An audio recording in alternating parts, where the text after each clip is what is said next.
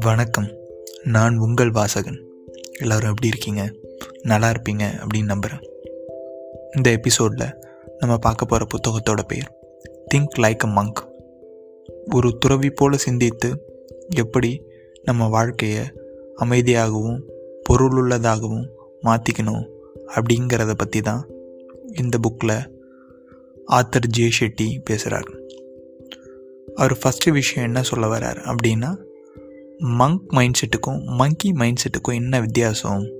அப்படின்னு நமக்கு வந்து தெளிவாக புரிய வைக்கிறார். மங்க் மைண்ட் செட் அப்படின்னா எதாக இருந்தாலும் அது ஒரு தீர்வை நோக்கி இழுக்கும்.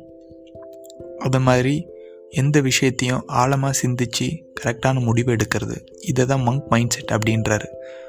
நம்மளுக்கு நார்மலாக உள்ளது பார்த்தா மங்கி மைண்ட் செட் நம்ம முடிவெடுக்க முடியாமல் திணறுவோம். அதாவது குரங்கு கிளைய விட்டு கிளை தவற மாதிரி அதுவா அது சரியா இது சரியா அப்படின்ற மாதிரி ஒரு ஆசிலேஷனில் இருப்போம். அந்த மாதிரி இல்லாமல் சரியான முடிவுகளை எப்படி எடுக்கணும் அப்படிங்கிறதுக்கான புத்தகம் தான் இந்த திங்க் லைக் அ மங்க் அதாவது துறவி போல் சிந்திச்சா போதும். துறவி ஆகணும் அப்படின்னு எந்த அவசியமும் இல்லை. ஜெய் ஷெட்டி ஒரு முன்னாள் துறவி அப்படின்னு சொல்லலாம். அவர் காலேஜ் முடிச்சுட்டு மூணு வருஷம் துறவியாக இருந்திருக்காரு. அப்புறம் ஏனோ அந்த வாழ்க்கை அவருக்கு சரிப்பட்டு வரல அப்படின்னு இந்த துறவு வாழ்க்கையிலேருந்து வெளில வந்து இல்வாழ்க்கையில் ஈடுபட ஆரம்பிச்சிட்டாரு. இருந்தாலும் அவர் துறவியாக இருந்தபோது அவர் கற்றுக்கிட்ட விஷயத்தெல்லாம் அவர் வாழ்க்கையில் அப்ளை பண்ணி பார்க்கும்போது அது நல்ல மாற்றங்களை ஏற்படுத்தியிருக்கு. அதனால் அந்த விஷயங்களெல்லாம் தொகுத்து நமக்கு ஒரு புக்கை தந்திருக்காரு அப்படின்னு தான் சொல்லணும். இந்த புக்கு மொத்தம் மூணு பார்ட்டாக இருக்குது ஃபஸ்ட்டு பார்ட் என்ன?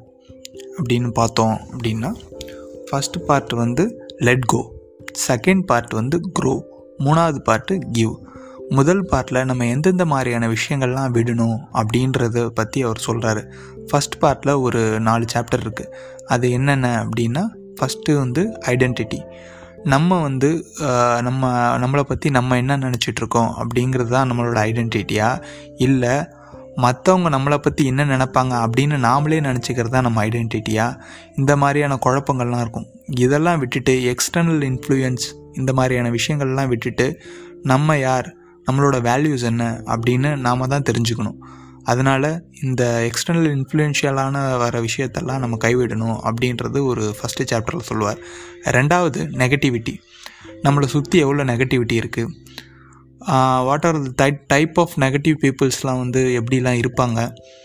இந்த நெகட்டிவிட்டியை விட்டு ஒழிக்கிறதுக்கு சில விஷயம் சொல்கிறாரு அதாவது ஸ்பாட் ஸ்டாப் அண்டு ஸ்வாப் அப்படின்னு ஒரு மூணு கான்செப்டில் வந்து இதை எப்படி விடணும் அப்படிங்கிறது வந்து சொல்கிறாரு ஸோ இந்த நெகட்டிவிட்டியை விடணும் அப்படின்னா இன்னொரு ஒரு முக்கியமான விஷயம் என்னென்னா மன்னிக்கிற தன்மை வேணும். எல்லாத்தையும் மன்னிக்கணும். ஃபர்கிவ்னஸ் அப்படிங்கிறது ரொம்ப முக்கியம் அப்படின்றத பற்றியும் நிறையா சொல்லியிருக்கார். அதுக்கப்புறம் ஃபியர் பயம். நமக்கு எந்த மாதிரியான பயங்கள்லாம் இருக்குது அந்த பயங்கள்லாம் எப்படி விட்டு ஒழிக்கணும் அப்படின்ற சில விஷயங்களையும் சொல்லியிருக்கார். அப்புறம் வந்து அடுத்த சாப்டர் வந்து இன்டென்ஷன் நம்ம இன்டென்ஷன் எந்த மாதிரி இருக்கணும் அப்படிங்கிறத பற்றி அதையும் சொல்லியிருக்கார். ஸோ இந்த ஃபஸ்ட்டு சாப்டர் ஃபுல்லாகவே நம்ம என்னென்ன விஷயங்கள்லாம் விட்டு விட்டு எந்தெந்த விஷயங்கள்லாம் விட்டால் நமக்கு வாழ்க்கைக்கு முன்னேற்றம் தரணும்னு. இந்த விஷயங்கள்லாம் விட்டுறதுக்கு என்னென்ன சாத்தியக்கூறுலாம் இருக்குது ஒரு சின்ன சின்ன மெடிடேஷன் டிப்ஸ் இந்த மாதிரியான விஷயங்கள் இந்த கோபம் வந்தால் என்ன பண்ணுறது பயம் வந்தால் என்ன பண்ணுறது அப்போ எந்த மாதிரியான மெடிடேஷன்ஸு ப்ரீத்திங் எக்ஸசைசஸ்லாம் பண்ணால் வந்து நம்ம கொஞ்சம் காம் டவுன் ஆகலாம் அப்படின்ற விஷயத்தெல்லாம் இதில் வந்து அவர் சொல்கிறாரு இதெல்லாம் செஞ்சு முடித்ததுக்கப்புறம் ரெண்டாவது வந்து க்ரோ நம்ம வந்து ஃபஸ்ட்டு பார்ட்டில் இந்த ரெண்டாவது பார்ட்டில் ஃபஸ்ட்டு இதில் என்ன சொல்ல வர்றார் அப்படின்னா நம்ம நம்மளோட தர்மாவை கண்டுபிடிக்கணும் அப்படின்றது. இவர் வந்து ஒரு பேதிக் ப்ராக்டிஸில் இருந்ததுனால தர்மா அப்படின்ற வார்த்தையை யூஸ் பண்ணுறாரு ஒவ்வொருத்தரும் அவங்களோட தர்மத்தை கண்டுபிடிக்கணும். அதாவது உண்மையான வந்து நம்ம எதுக்காக வந்து இருக்கோம் அப்படின்னு கண்டுபிடிச்சாதான் நம்ம ஒரு பர்பஸ்ஃபுல் லைஃப்பை வந்து வாழ முடியும் அப்படின்னு இவர் வந்து சொல்கிறாரு ஸோ தர்மாவை கண்டுபிடிக்கணும் அப்படின்றதுக்கு சில டிப்ஸ்லாம் சொல்லியிருக்காரு. எப்படி அப்படின்னா நம்மளோட பேஷன் என்ன? அதில் நம்மளோட எக்ஸ்பர்டைஸ் லெவல் எந்த அளவுக்கு இருக்குது அதாவது நம்ம ஸ்கில் எவ்வளோ இருக்குது ப்ளஸ் வந்து அது மற்றவங்களுக்கு எப்படி யூஸ்ஃபுல்லாக இருக்கும்? இது மூணு வந்து சேர்ந்துருந்தால் அதுதான் நம்ம தர்மா அப்படின்றாரு. ஸோ இதை கண்டுபிடிக்கிறதுக்கு ஒரு ஃபோர் குவாட்ரன் டெக்னிக்ஸ் அதெல்லாம் கூட கொடுத்துருக்காரு. ஸோ நம்ம தர்மாவை கண்டுபிடிச்சதுக்கப்புறம் அது அதில் அந்த வழியில் போகிறது தான் வந்து நமக்கு வந்து வாழ்க்கையில் வந்து அர்த்தமுள்ளதாக இருக்கும் அப்படின்ற மாதிரி இந்த சாப்டரில் அவர் சொல்லியிருப்பார். அடுத்தது என்ன அப்படின்னா மைண்ட் எப்படி நம்ம வந்து மங்கி மைண்ட் செட்லேருந்து எப்படி மங்க் மைண்ட் செட்டுக்கு மூவ் ஆகிறது? ஸோ வந்து இந்த மாதிரியான விஷயங்கள்லாம் சொல்கிறாரு அந்த மாதிரி ஒரு நாள் ஆரம்பிக்கும் போது எப்படி ஆரம்பிக்கணும்? அப்படின்றது ஒரு அதாவது ஒரு ஹேபிட்ஸ் நம்ம வந்து நல்ல நல்ல ஹேபிட்ஸ்லாம் வளர்த்துக்கிறது மூலயமா தான் நம்ம வந்து ஒரு நல்ல ஒரு மைண்ட் செட் கொண்டு வர முடியும் அப்படிங்கிற விஷயத்தெல்லாம் சொல்கிறாரு அடுத்தது ஈகோ அப்படின்னு ஒரு சாப்டர் ஒன்று இருக்கும். அதில் வந்து ஈகோ வந்து ஓரளவுக்கு வந்து ஒரு என்னென்ன மாதிரியான ப்ராப்ளங்கள்லாம் விளைவிக்கும் அப்படின்றது. அதாவது நம்ம சுயமரியாதை அப்படின்றது வேற ஈகோன்றது வேற. இதுக்கான டிஃப்ரென்ஸ்லாம் நம்ம ஃபஸ்ட்டு தெரிஞ்சுக்கணும். நம்ம கான்ஃபிடென்ஸாக இருக்கோம் அப்படின்னு சொல்லிட்டு மற்றவங்கள ஹர்ட் பண்ணக்கூடாது. இந்த மாதிரி விஷயங்கள்லாம் வந்து இந்த க்ரோ அப்படின்ற பார்ட்டில் வந்து சொல்லியிருப்பார். ஸோ இதுக்கப்புறம் மூணாவது சாப்டருக்கு வந்து அவர் என்ன அப்படின்னா கிவ் அதாவது சர்வீஸ் அப்படின்ற ஒரு இதில் வரும்.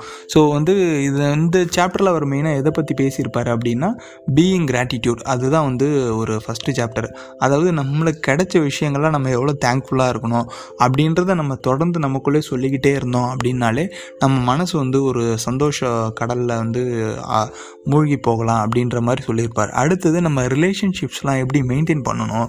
நம்ம வந்து லவ் லைஃபாக இருந்தாலும் சரி கல்யாணம் ஆகி ஒய்ஃப் அந்த மாதிரி இருந்தாலும் சரி அப்புறம் பேரண்ட்ஸு நம்ம ஃப்ரெண்ட்ஸு எல்லார் கூடயும் ஒரு நல்ல பாண்டிங் எப்படி க்ரியேட் பண்ணணும் அப்படின்றது ரிலேஷன்ஷிப்ஸ் அப்படின்ற சாப்டரில் நல்லா சொல்லியிருப்பார். கடைசியாக சர்வீஸ் ஸோ நம்ம வந்து ஒரு செல்ஃப்லெஸ்னஸ் அப்படியே வந்து இருந்தால் தான் நம்ம வந்து செல்ஃப் நம்ம வந்து இன்னர் பீஸ் வந்து கிடைக்கும். அதாவது உங்களுக்கு சந்தோஷம் கிடைக்கணும் அப்படின்னா மற்றவங்களுக்கு சர்வீஸ் பண்ணால் மட்டும்தான் அது கிடைக்கும் அப்படின்ற விஷயத்த ரொம்ப ஆணித்தனமாக இதில் வந்து சொல்லியிருப்பார். ஸோ இந்த மூணு பார்ட்லேயுமே வந்து மூணு set of meditations tips and techniques இதெல்லாம் வந்து அவர் வந்து தந்திருக்காரு. ஸோ இதுதான் இந்த புக்கோட ஓவரால் ஐடியா ஸோ இந்த மாதிரியான விஷயங்களெல்லாம் நம்ம வளர்த்துக்கிறது மூலிமா நம்ம எப்படி ஒரு நல்ல பீஸ்ஃபுல்லான ஒரு பர்பஸ்ஃபுல்லான லைஃப்பை வாழ முடியும் அப்படின்றது தான் வந்து இந்த புக்கோட ஹோல் ஐடியா ஸோ இந்த புக்கு வந்து உங்களுக்கு ரொம்ப பிடிச்சிருக்கும் அப்படின்னு நினைக்கிறேன். இந்த புக்கு வந்து இப்போ வந்து one of the leading seller புக்காக இருக்குது so think like a monk இந்த புக்கு நீங்கள் வாங்கி படிக்கலாம். இது வந்து ஒரு நல்ல ரெக்கமெண்டேஷன் புக்ஸ் தான். தேங்க்யூ நன்றி.